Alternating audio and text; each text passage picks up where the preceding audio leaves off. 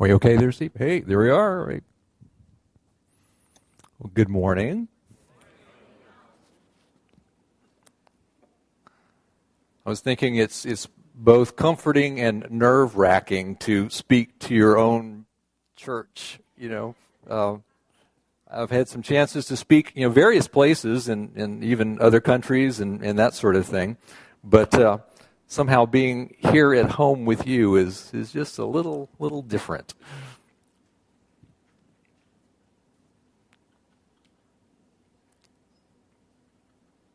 Okay, let's see if we can go backwards here. There we are.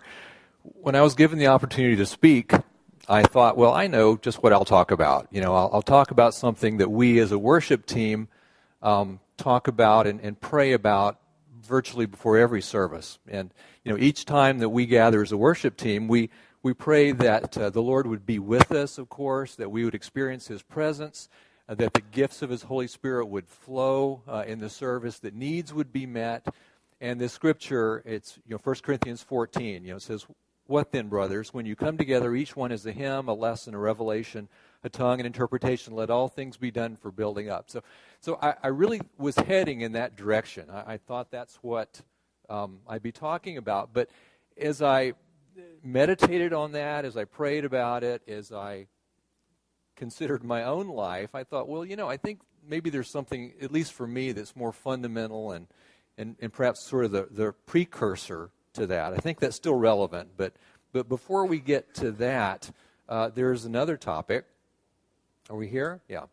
Um, the practice of the presence of God. Uh, advice from a 17th century monk and living a life of expectancy. So, uh, uh, the mistakes are mine this morning, but the wisdom is from Brother Lawrence and the scriptures and in, in other places. Um, my dad was a Presbyterian minister, and he used to, before he preached, he, he would he would often put in his prayer a, a, phrase that I didn't understand for a long time. It's one of these catchphrases, or you just hear it again and again. And he would say, Lord, uh, and, you know, tacked on to the end, and Lord, suit, suit a blessing to us here. And it was much later that I realized what he was saying. He was saying, Lord, I, I've prepared something, I'm ready to, to do my thing, but Lord, you suit a blessing. You, you choose something. You, you customize what I'm about to say and I'm about to do, customize it to each person here. And so as we pray, I, I think the Lord can do that. You know, I've, I've got my notes and this kind of thing, but I, I really believe that it's, it's no accident that you and I are here this morning. But He's called us here at this particular morning, this time, because He wants to do something. He wants to do something in your life and in, in my life. He wants to speak to you. So, so, Lord, we come to you uh, this morning expectantly. Lord, expecting you um, to speak to us, Lord, through these scriptures, through these quotes, through these other things. Lord, that you would suit a blessing. Lord, we came this morning and you, you know what we need. Lord, you know what's on our hearts. You know what we need to encourage us, to guide us, to, to motivate us, to uh, draw us to yourself. So, Lord, we we come to you expectantly this morning. Lord, help me to, to do my job this morning. Help me to speak plainly and to uh, communicate clearly uh, what you'd have to say. So we commit this to you in Jesus' name. Amen. Um, it was encouraging to me as I thought about these issues to, to consider how this is really in the flow of the sermons we've heard over the last couple of months. You know, I think particularly of, of Jim Grinnell's sermon a couple of weeks ago about our personal relationship with the Lord, and, and, and Bill's sermon about a pure devotion uh, to, uh, to the Lord and, and, and, right understanding of things. Um, just several ones, several uh, sermons, same line. Well, here, here's the idea. In fact, here's the whole premise of the sermon, the whole deal. Here it is. It is possible, day by day, to live with a constant awareness of the nearness of God. And that as we continually turn our hearts toward Him, we can live expectantly. Expecting Him to speak to us, expecting to receive comfort, guidance, and joy. we can expect to see changes in our lives, and we can expect Him from time to time to interfere with the natural order of things for His glory and to meet human needs. Okay, there's the whole deal. In fact, we could, I won't send you home just yet, you know, but um, it is possible, where are we? Oops. One more time. It is possible to live day by day with a constant awareness of the nearness of God, and that as we continually turn our hearts toward Him, we can live expectantly, expecting Him to speak to us, expecting to receive comfort, guidance, and joy. We can expect to see changes in our lives, and we can expect Him from time to time to interfere with the natural order of things for His glory and to meet human needs. So that's what we'll look at this morning. Uh, in the 1930s, early part of the, the 20th century, um, there was a Chinese believer who came to prominence, and he was a Bible teacher and uh, traveled through Anhui province and um, uh, established churches. His name was Ni Tuo Sheng. And uh, he did a lot of you know, Bible teaching. One, one, particular series he taught on the book of Romans. And this uh, teaching in, in, the book of Romans is, is just tremendously uh, uh, motivating. And, and he, he talks about not only the theology of Romans, but what happens in a believer's life when we really grasp what it is that the Lord has done for us, the sufficiency of life in Christ. And, and, and uh, living in Him day by day. Just tr- a tremendous book. So this, this teaching was gathered. I don't think he actually did this, but some other people, his, he even traveled to England and to Europe for a while, gathered this together and, and put this with some other things in, in book form. And the result was this book called The Normal Christian Life by Watchman Nee. He took on that, that name. And this is a great book. You know, you may be familiar with it. But uh, through the years, I, I, guess I would have to say it's not just the book itself, but it's, it's the title of the book alone that has really spoken to me and, and spoke to me as I was thinking about these things. That this thing that he describes is actually the normal Christian life.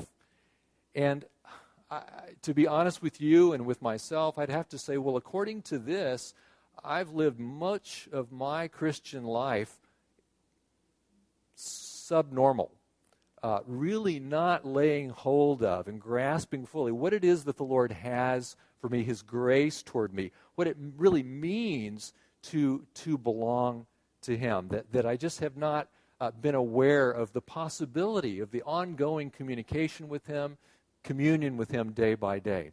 So that's kind of our theme this morning, to look at this this normal Christian life and, and what's involved with this.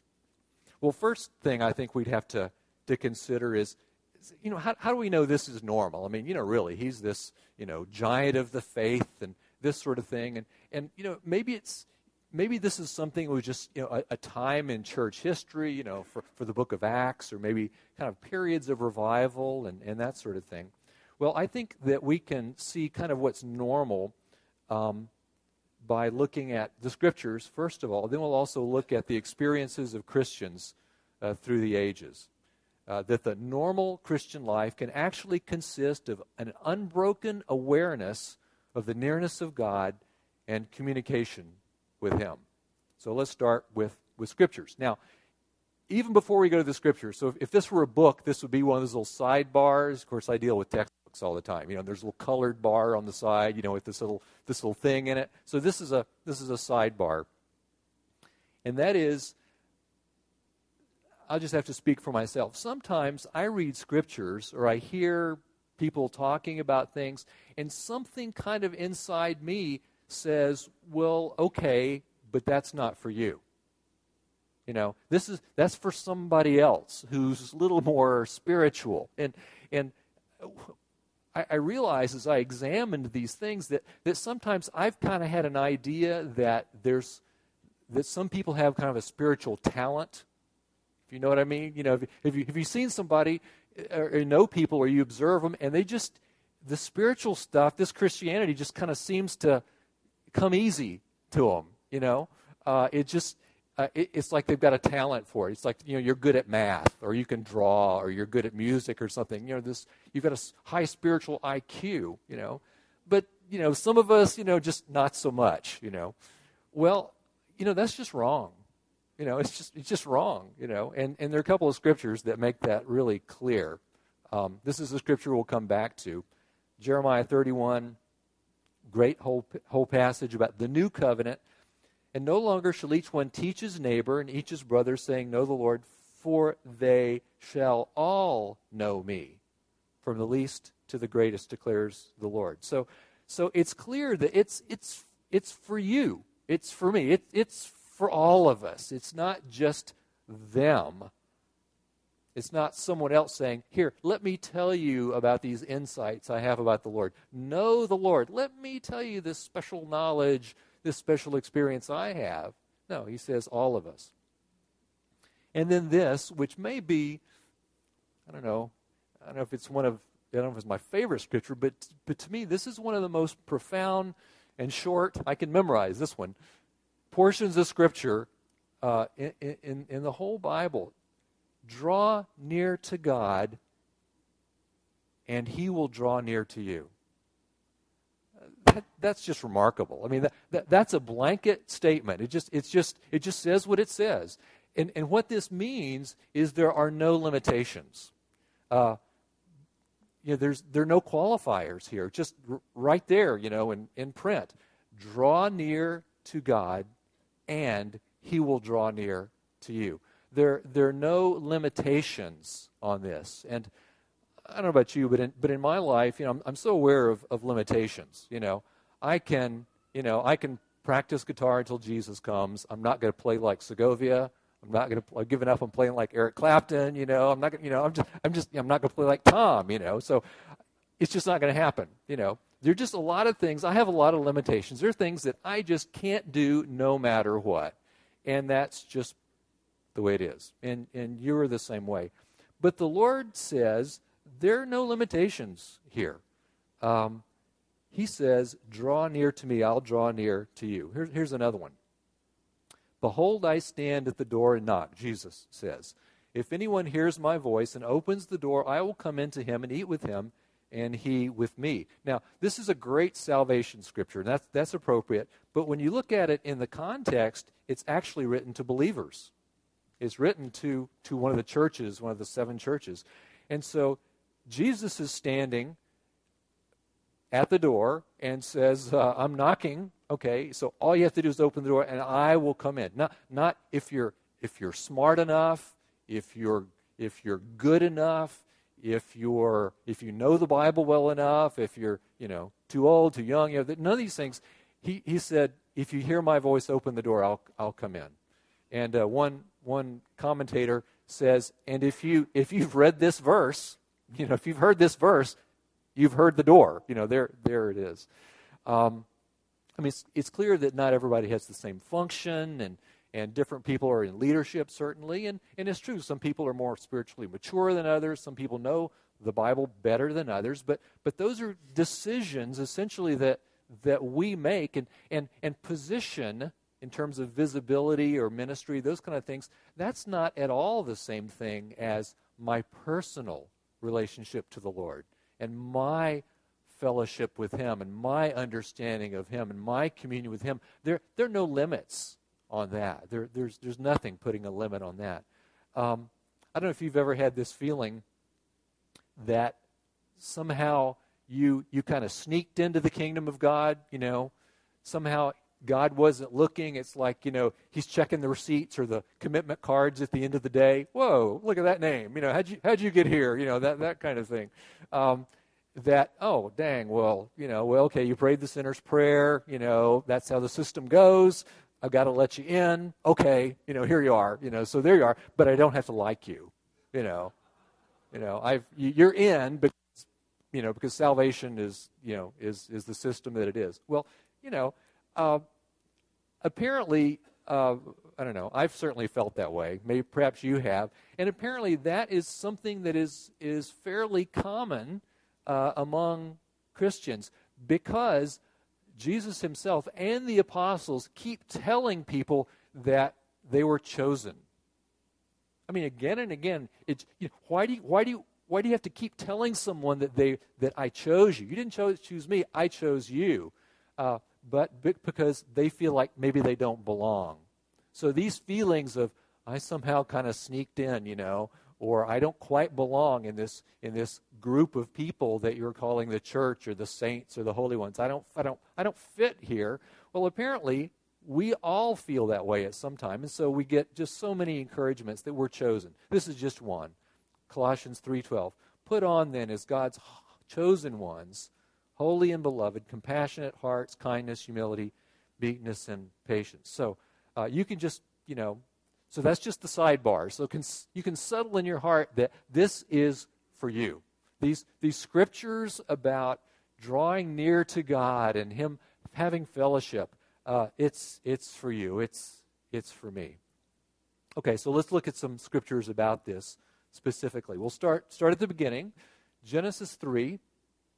And um, of course, this is, the, this is the tragic story of the fall. And when, when when we read this, usually, of course, we're focusing on, oh no, Adam and Eve, here it is. You know, here's where our, our problems started, right here, you know. And, uh, but when you look through this chapter, there are, you, you have to kind of look at the context. But when you, when you see what's going on here, uh, you, you've got God coming to the garden. Says, here he is in the cool of the day. And uh, so he was coming to be with Adam and Eve. And apparently, that was the routine. That was the normal event. So every day or whatever, I don't know, but on, on a regular basis, God comes to the garden. He, he shows up. And because uh, Adam and Eve, you know, they did the fig leaves and all that because they knew he was coming. Okay, so, so just, just think of that. The, that's the routine. God shows up to talk to Adam and Eve, and I suppose to walk through the garden with them and, and, and to be with them. And, you know, not very long ago, um, maybe I should have thought of this earlier, I'm sure you did, but, but nobody made God do that. You know, uh, God simply chose to do that. And, and this, is, this is terrible, but the thing that came to my mind is, you know, when, when the parent says to the kid, you know, I bought you that puppy, you better take care of it, you know, that kind of thing. Or, or okay, you've got these goldfish, you better feed them, you know. I mean, God is God.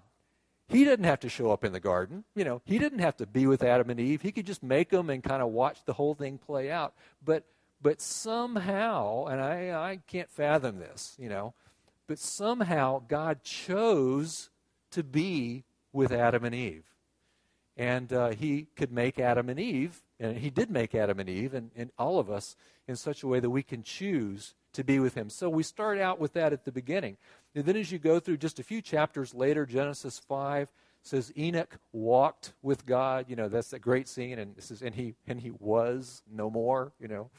Uh, says also Genesis 6, Noah walked with God. Um, Later, a couple other places in Scripture in James, but in Isaiah 41, Abraham is described as being a, a friend of God. So uh, at this point, though, it seems to be kind of just a few people, you know, a few special people in Scripture. But then if we go back to the Scripture in, in uh, Jeremiah 31 that we looked at a minute ago, so you go from this sort of exclusive kind of a few people walking with God to it looks like there's something new in the works here, you know. And Jeremiah alludes to it where he says, and, and no longer, again, and no longer shall each one teach his neighbor, each his brother, saying, Know the Lord, for they all shall know me, from the least of them to the greatest, declares the Lord. For I will forgive their iniquity, I will remember their sin no more. So, so something's about to change here. This aspect of fellowship with the Lord and, and walking with Him. And in fact, um, when we go ahead, then, we, we jump ahead to to this new covenant as it's being inaugurated to the New Testament. John 10, and I think uh, Jim Grinnell referred to this scripture a couple of weeks ago. John 10, uh, verses 3 and 4, Jesus is describing the Good Shepherd, and he said, The sheep hear his voice, and he calls his own sheep by name and leads them out. And when he has brought out all his own, he goes before them, and the sheep follow him for they know his voice. So not only does the shepherd know the sheep, but the, the sheep know the shepherd. That means that they've, they've been around the shepherd long enough, and, and the sheep have the capability, you know, to recognize the, their shepherd's voice. And apparently, you know, the way things were done is, is herds kind of mingled, you know, and but but different shepherds would would call their sheep and just you know the different herd, you know, my sheep come with me, your sheep go with you, you know, and, and they're separated because they know his voice. So that's a sheep and shepherd. A little bit later, a few few chapters later in John 15, there is a, uh, a, a different metaphor. This is what Jesus says. He says, Abide in me, and I in you. As the branch cannot bear fruit of itself unless it abides in the vine, neither can you unless you abide in me. I'm the vine, you are the branches. Whoever abides in me, and I in him, he it is that bears much fruit. For apart from me, you can do nothing. As the Father has loved me, so I have loved you. Abide in my love. So, um, this is a, a pretty uh, dramatic switch in metaphors here, you know, from sheep to shepherd to, to vine and branch. And it's just, it's hard to imagine a, a relationship that is this closer and just tighter than the vine and the branch. And here's the branch, part of the vine, getting all its life, all its direction, all that it needs uh, from, from this vine. It just flows in, into this. So Jesus is calling us just to the. I, I can't imagine, you know, a, a closer kind of, of, connection than he has here. Um, here's another sidebar. If I could step over, here's another little panel on the side here. Uh, I would encourage you to go back and, and look at this scripture, look at this passage. But when you when you look at this, when you read the whole thing, you're going to encounter something. Um, and that is the very next verse, which says, If you keep my commandments, you will abide in my love, just as, excuse me, I've kept my Father's commandments and abide in his love. And I just have to tell you here from, from my own experience, uh, this is a passage that through the years I've, I've, I've, I've looked at this passage know, and you know, Andrew Murray wrote a book on abiding Christ and, you know, all this sort of thing. But, you know, I, have struggled with this passage because because I'm, I'm reading along, and I just, this is how I've read it. I'm reading along. Jesus is calling us to himself. He's saying, Abide in me. Uh, I'll, i will I'll move through you. You know, I'll give you life. There'll be fruit. I mean, this, it's just this wonderful invitation. Right in the middle of this is the, is the promise about it. And if, and if you ask anything, you know, I will do it. You know, here, here's the thing. But then, man, just right in the middle of this, I get hammered with obedience. You know?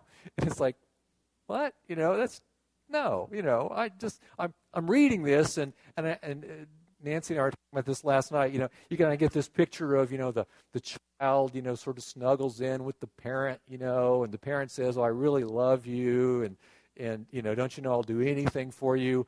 And you better do what I tell you to. it's like, whoa, whoa that, that, that didn't fit, you know? So, so, Lord, what, what are you doing here, you know?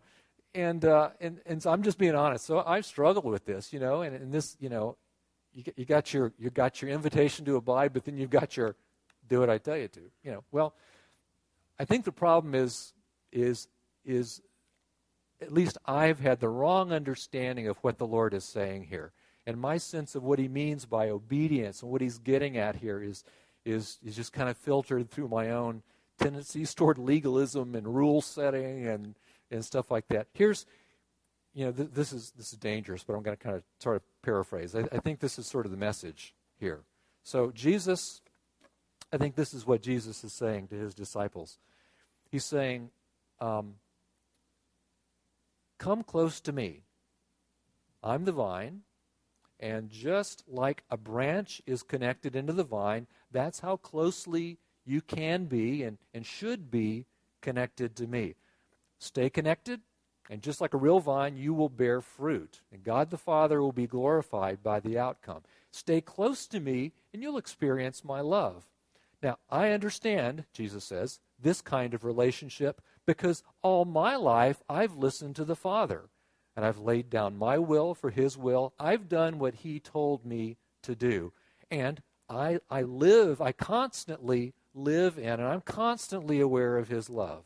Well, you and I, Jesus says, can have that same relationship. Just do the things I'm telling you to do. Lay down your will. You'll live in my love. You'll experience it all the time. You know? So, um, you know, obedience is is not just following rules. Um, obedience is first of all, and, and just most fundamentally, acknowledging that you're God and I'm not. You know, you, you made this universe, you made the human race, you know, you, you made everything, and you have very specific ideas about how it's supposed to work.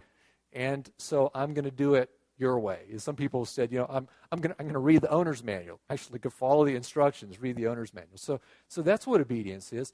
Obedience also, another way of looking at it is, is, is God is going down a specific path. I mean, he has a route to take that his character goes and, and leads us down that route. And, and as his character takes him down a certain path, uh, it avoids certain things, it encounters other things. And the Lord is simply saying, if, if you're going to walk with me, well, this, this is the way I'm going. I'm, I'm going this way, you know.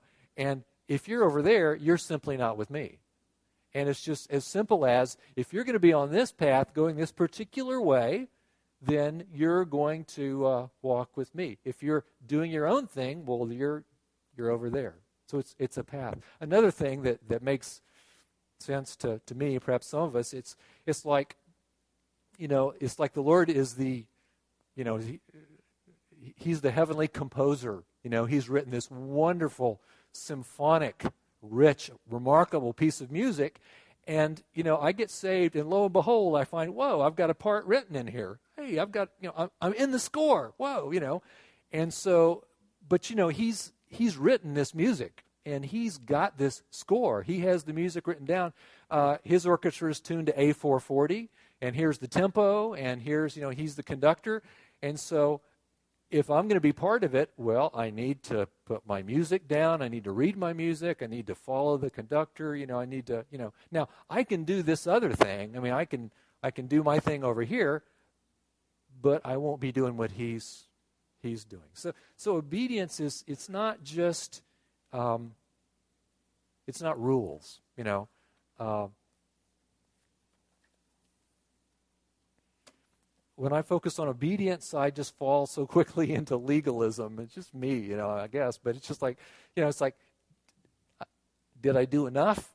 You know, you know, if, if abiding in you, did I, did I, did I do enough to abide in you? You know, because I don't want to do too much more than I have to, you know. So I want to, you know, but I, I want to, I want to get in there. I want to be good enough to abide, but not, you know. Anyway, so, um, but uh, you know, mentioned a few minutes ago, you know, uh, Adam and Eve, of course, and then Noah walked with God, Enoch walked with God, Abraham walked with God. You know, it wasn't until later that the law came. So I don't know. I mean, what rules did Adam and Eve follow? You know, or there was, you know, of course we know one rule they didn't follow, but but later Enoch and and and uh, and Noah, you know, says Noah was a righteous man. Well, somehow that's something about relationship with God because the law had not yet been given. So he wasn't following rules, he was acting in conformity with, with God's character. And, and I think this is the, the main point here that obedience is not an end in itself. God's not, in one sense, after obedience, He's after relationship. Say that one more time. Obedience is not an end in itself. God is not after obedience in and of itself. God is after a relationship. And obedience is the means to that end. And I find when, when I see it that way, it just it it it it's a game changer for me. It, it, it changes everything. Oh, it's not you know, I, I'm not earning brownie points. I'm not, you know, whatever. I'm not trying to balance out good things and bad things and all the legalistic kind of things we, we do. It, God is after a relationship with me, and, and obedience is the way to do this. C.S. Lewis, I think it's in uh, Mere Christianity. I couldn't find the quote. But, but he says, you know, that everything we do in life, we're either turning toward God or away from God. And that, that I just tossed that out. That really makes sense to me. You know, the decisions I make moment by moment, I'm either, either turning toward the Lord or I'm, or I'm turning away from Him. So that's the sidebar on obedience. So back to the scriptures. Okay, what we're really talking about, remember, is the scriptures about, about walking with the Lord, constantly aware of His presence. So here's Romans 5. And the New Testament is just full of passages like this. I just was thinking about this particular one kind of thing I've read so many times. So here's Romans 5, verses 1 through 5. Uh, someone has said, as Romans is the closest thing we have to a systematic theology. You know, Paul had not been to Rome. He's writing to these people. He wants to lay out, you know, the whole kind of, uh, you know, theology of the new covenant. He, he lays it out and puts it in this letter to them. So, verse 5, or chapter 5, verses 1 through 5, it starts with these, with these wonderful theological truths. It says, therefore, you know, chapters 1 through 4, therefore, you know, everything I've said before, therefore, since we have been justified by faith, we have peace with God through our Lord Jesus Christ. So, redemption, where we stand with Him. Through Him, we have also obtained access by faith into this grace in which we stand. So, he begins with these wonderful theological truths of, of our salvation, our justification. Then, next couple of verses move into, he goes into daily life. And, so not only do we have this theological position, and we rejoice in hope of the glory of God. More than that, we rejoice in our sufferings. Now he's getting down to the nitty gritty of daily life.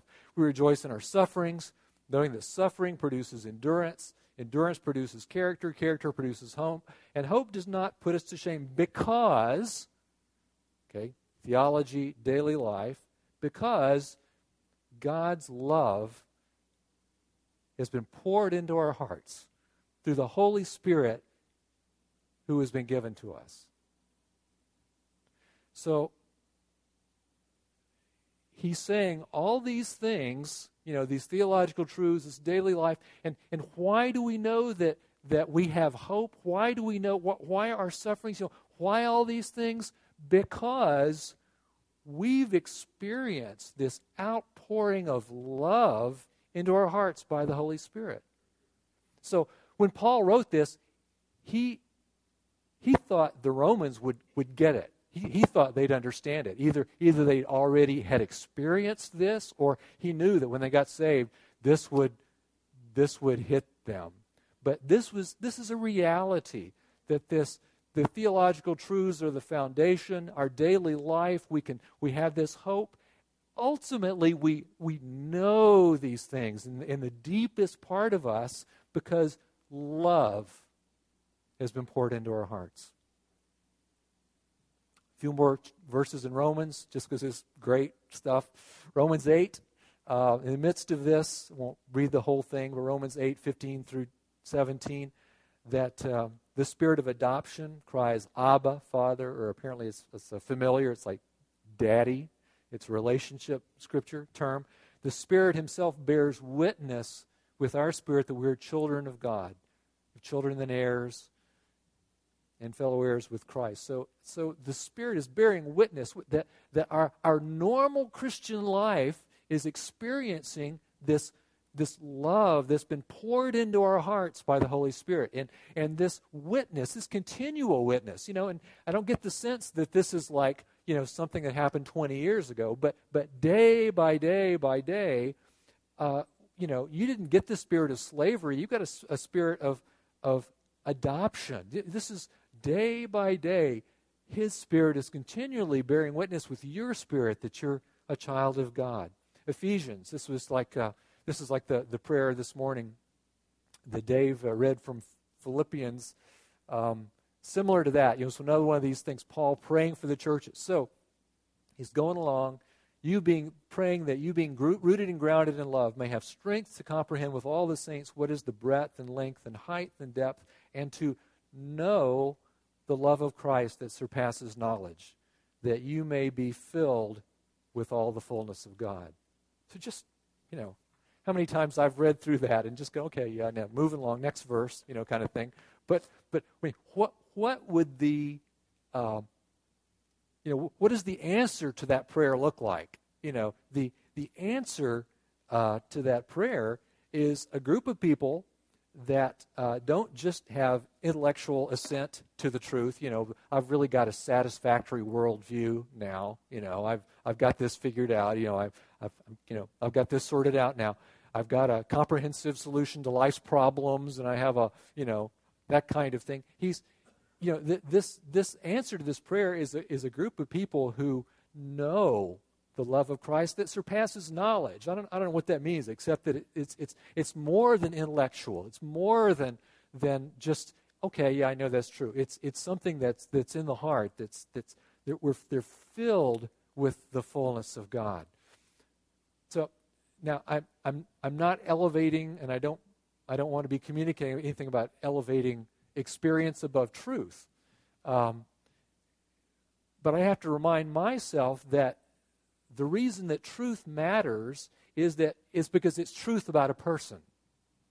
That's why it matters. If it's philosophy, if it's just if it's quote mere theology in terms of you know this Paul writes about this and, and other New Testament writers you know talk about just wrangling about words you know if it's just that kind of thing it doesn't matter but but truth truth is crucial because it's truth about a person it's about how that person, it's about how God Himself deals with us and how He deals with the universe. So, so that's why it's important. That, that's why truth, that's why right doctrine is crucial because it's not just theory, it's, it's an understanding about a person and, and who He is. So, so I, I, just I think of the early church. You know, I keep going back to that. You know, this is what this was so real to them, just as it's real to us. You know, this is this is the pearl of great price. You know, this is this is the treasure that you find in a field, as Jesus describes, and, and you find it, and so you sell everything that you have that. You know, not only to have a satisfactory worldview, but to have the love of Christ poured into our hearts.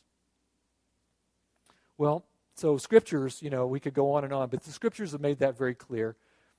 There's also the the experience of other believers the testimony of believers uh, through the ages, really. Um, and so I was trying to think about how, how, do you get at this? You know, there are a lot of biographies and this sort of thing, but, but just sort of a, a, a quick glimpse. You know, we, we sing some hymns that are uh, recent, some of them are, are older. So let's look at a few of the, the songs. Most of these started as poems and been th- written through the years.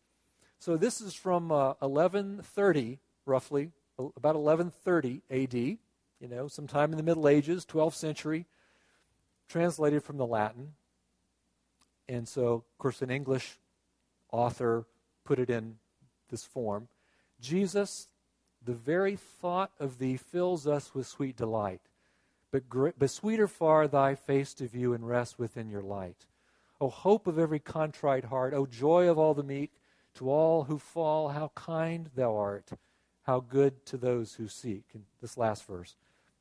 But what to those who find? Ah, this no nor tongue nor pen can show. The love of Jesus, what it is, none but his loved ones know.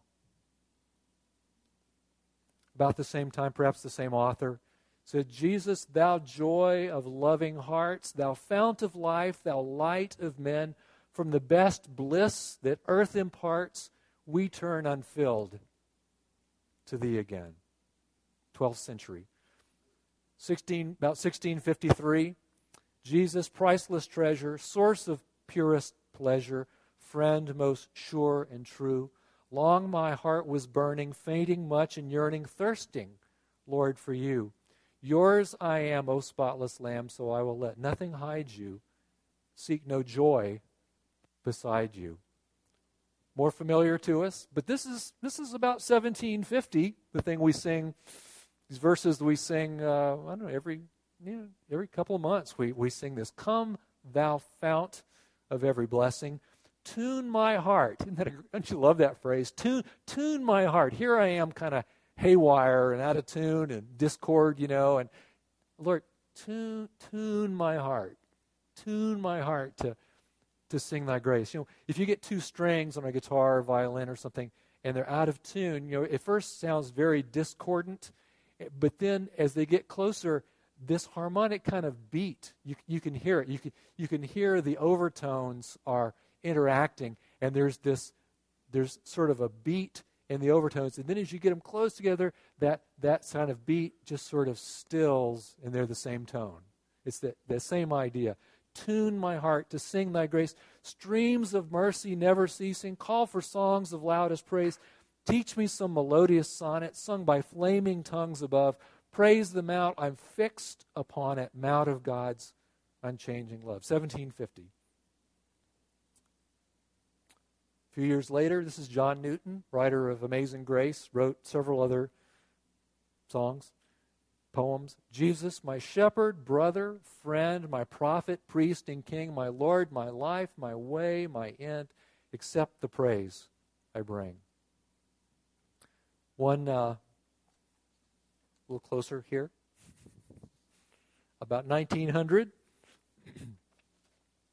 Perfect submission, perfect delight, visions of rapture now burst on my sight. Angels descending bring from above echoes of mercy, whispers of love. Perfect submission, all is at rest. I and my Savior am happy and blessed, watching and waiting, looking above, filled with His goodness, lost in His love. You know, and of course, I think you probably know this is Fanny Crosby, who was blind. You know, I thought, okay, you know. In fact, someone said to her, you know, you know, didn't it bother you kind of? Here you are a believer and you're blind. I mean, is that fair? You know, and she said, well, you know, what that means is the first face I ever see is going to be Jesus. And that's, you know, I'm, I'm okay with that, you know. So, um, so I remember growing up in, well, I did, I did grow up in church and, and, and all these hymns. And somewhere along the way, I don't know, I started paying attention to the things I was singing every week or, the, you know, was in the book in front of me. I don't know if you can identify with this, but I'm reading these hymns and I think, who are these people? You know, what, what is this? Tune my heart to sing your grace. You know, and, and, and what's with this visions of rapture now burst on my side? I mean, really, you know what? Really? You know, I'm sitting in my old Presbyterian church, you know, and you know, visions of rapture now burst on my sight. This is just this is not happening. I'm not getting visions of rapture. I'm just reading Fanny Crosby's words. You know, we're we're doing this. You know, and so, but you know, so we'll grant them some poetic license. But but you know, this didn't come from nowhere. You know, these people had an experience with with the Lord. Now, um, here's yet another sidebar. I hope this is okay. This tangent here. Uh, something about about words. Um, you know this experience and you know and i'm struggling to try to describe it but this this experience of the nearness of god uh, an awareness of him a sense of his closeness uh, this this practice of His presence, these kind of things. You know, th- this is a this is a spiritual this is a spiritual reality. This is a spiritual thing, and it's uh, it's not easy to talk about. It's not easy to describe, and it doesn't lend itself. Um, I mean, we have a physical frame of reference. You know, our, our, our, frame of reference is the physical world. The relationships that we know are the relationships that we have with people. So, so how do we even talk about this kind of relationship, you know, with, with the Lord?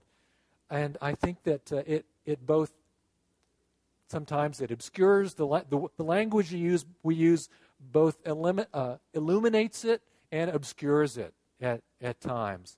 So language has its limitations. And, and maybe it helps you, helps me to kind of to realize that. Now, God invented language if you've ever thought about that, you know, when I'm, I teach linguistics occasionally, and and uh, you know, it's interesting looking at these things because we study language, I tell my students, you know, okay, you're studying this, and no, you don't want to know about these phonetic rules, that sort of thing, but just think, you know, God invented this, not, not us. So God is the one who said, let there be light. So he's the one who set up grammar and structure and these kind of things. So, so I assume, you know, he invented this thing. He invented language. He invented this system. So he seems to have made it so that it can, can actually convey spiritual truth. And that, and that is the case. But, but it does have its limitations. You were familiar with this idea that, that some things are, are too deep for words. Um, the scriptures we've talked about, the scriptures use words to describe this, things like walk with God, to dwell, dwell in his courts. Interesting looking at through the Psalms. Psalm 27 says that I may dwell in the house of the Lord all the days of my life, to gaze on the beauty of the Lord.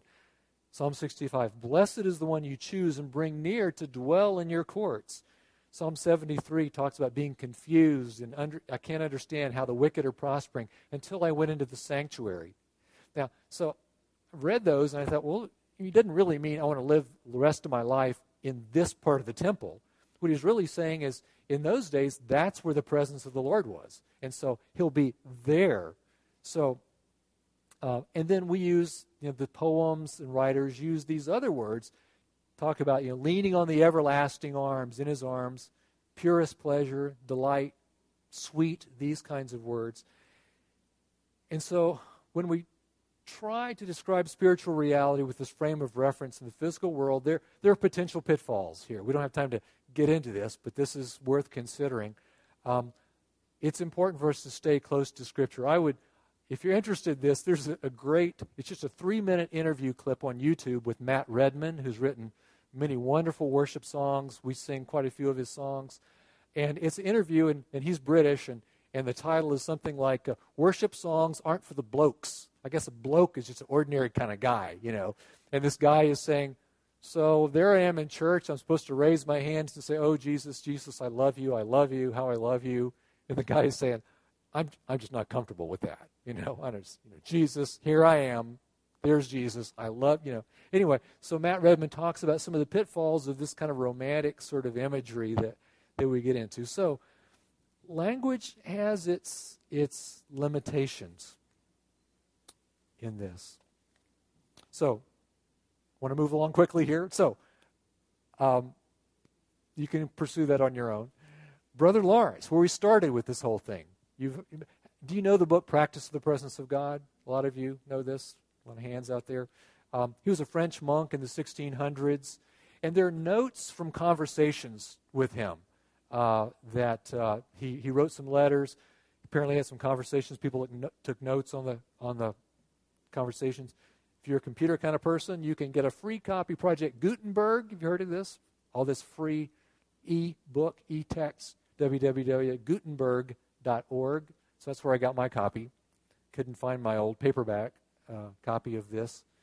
Um, the text of Brother Lawrence. Uh, if you go to Amazon, there are a bunch of them. You know, there are bunch of editions of of this. You know, this is just what I 14 of them here, something like that. Everybody's got their own deal with Brother Lawrence, you know, and their teaching series and the whole kind of thing. Interesting, you know, as I've kind of been immersed in this book of his, and then to see all the covers of these, you know, and you, you know, you got your cathedral, you got your cloisters, you got your kind of manly looking monk there, you know, you got your, you know, all this kind of stuff. But it occurred to me the one that is closest, those of you who know the book, which one might seem like the most appropriate cover? Any ideas? Yeah, that's. I, I would vote for the last one too. Uh, the the the pan and the spoon, because his point was that it's not. You don't li- have to live in a in a cloister. It's not a cathedral kind of thing. It's not a you know galaxy and sunrise kind of thing. It's like it's in the dailiness of life. He worked in the kitchen. And he talked about being among the pots and pans and these things. Just quickly, um, I'm just, because of time, you've been, you've been very patient out there, but we're going to wrap it up here. Just a few quotes of his. I'll, I'll skip through some of these, but here's a key one. He says, And I make it my business only to persevere in his holy presence, wherein I keep myself by a simple attention and a general fond regard for God which I may call an actual presence of God, or to speak better, an habitual, silent, and secret conversation of the soul with God, which often causes me joys and raptures inwardly, and sometimes also outwardly so great that I'm forced to use means to moderate them and to prevent their appearance to others. So this is what he's saying. He is carrying on a habitual, silent, and secret conversation of the soul with God. And uh, you know, he goes on to say, I mean, in that in that rest of that quote, and sometimes it's just like you know, it's like this is just sort of going on inside him. Every now and then, it just kind of he says, sometimes I have to. How does he say it? Um, uh, where is it? So great that I'm forced to use means to moderate them and prevent their. You know, sometimes he just gets out of control. He just gets happy or something. I don't know what he, he did, you know. But sometimes it would just like erupt, you know. I don't know if it was just a spontaneous, you know, he's you know that kind of thing or what he wanted to do. But but but he's carrying on this continual conversation with God. Let me just point out the second sentence here that there needed neither art nor science for going to God, but only a heart resolutely determined to apply itself to nothing but Him. There are no techniques here. You know, this is this is not a okay. Here are the three steps to experience the presence of God in your life. You know, and I guess that's what I appreciate about this book, because he's just saying, you know, is this is individual. This is the most personal relationship of your life, of your entire existence, for for for you and me for eternity, and it will be as different for each of us as you and I are different from one another. Now it's there's scriptural guidelines, we understand the character of God, but but there's no there's no trick here. There's no there's no secret. You know, there's no here are the the three three easy steps. Do one, two, three, and you'll get there. I'm gonna kind of go through these quotes.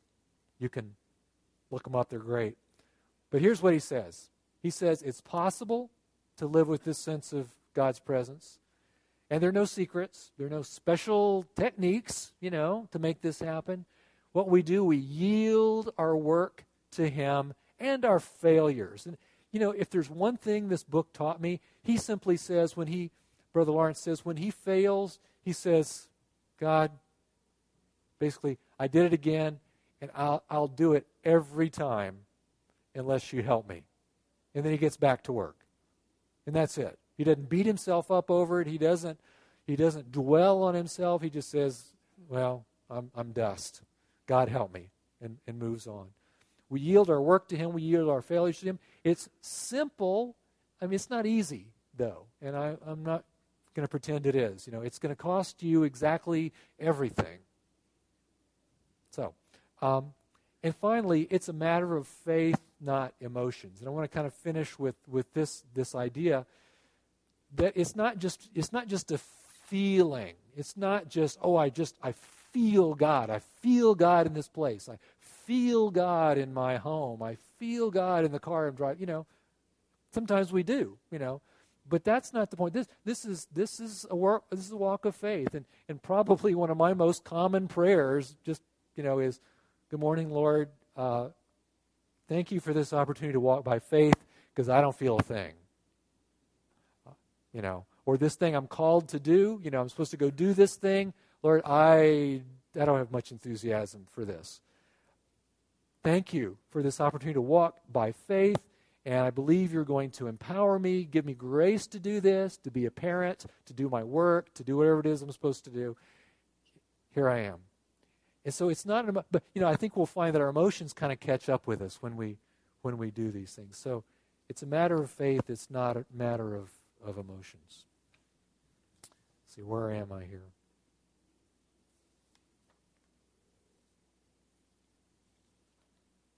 So, what's the outcome of such a life? Takes us back to the beginning. My first thought: this this this life of a sense of the, the nearness of God, the reality of God, the closeness of God, it leads naturally to a sense of expectancy. I mean, he's real. He's, he's here. He's, he's in me. He's with me. He's right here. And so I expect moment by moment to hear from him because it's just, I mean, here he is. How, how could I not hear? You know, I expect to be led. I expect to be guided. I expect to be comforted. I expect him to, to, to help me to do the things I need to do. Um, I expect him to move in situations like this. So, so it's, it's just a natural sense of expectancy. And, and just think what happens when each of us through the week, when we live like this, when we live with this, this sense of the, just the, the, the nearness of God moment by moment, day by day, and then we all come together in the same room on Sunday morning, you know, it's it will be very interesting, you know, when we get together. And we don't have to make something happen. It's not like not like we earn these things or earn the gifts of the Spirit moving among us or or God healing people among us. We, did, we didn't earn it. We didn't we didn't do the right things all week long, so therefore it's going to happen. It's just natural. We can expect God to, to move to glorify himself and to meet needs because we're, we're, just, we're just listening. We're, we're aware. We're walking with him. We're, we're aware of his presence, and we bring his presence into these situations. So, this is of great benefit to us. Um, I have to say that the couple weeks I've spent just thinking about this topic have been some of the best weeks I've had in a long time just because if I'm going to practice what I'm preaching, well, I better better work on this, you know. And it's good, you know. And it'll I mean, guarantee it'll it's good for you, but you know, it's good for the people around you too. It's good for your children. I mean, God help us as parents, you know.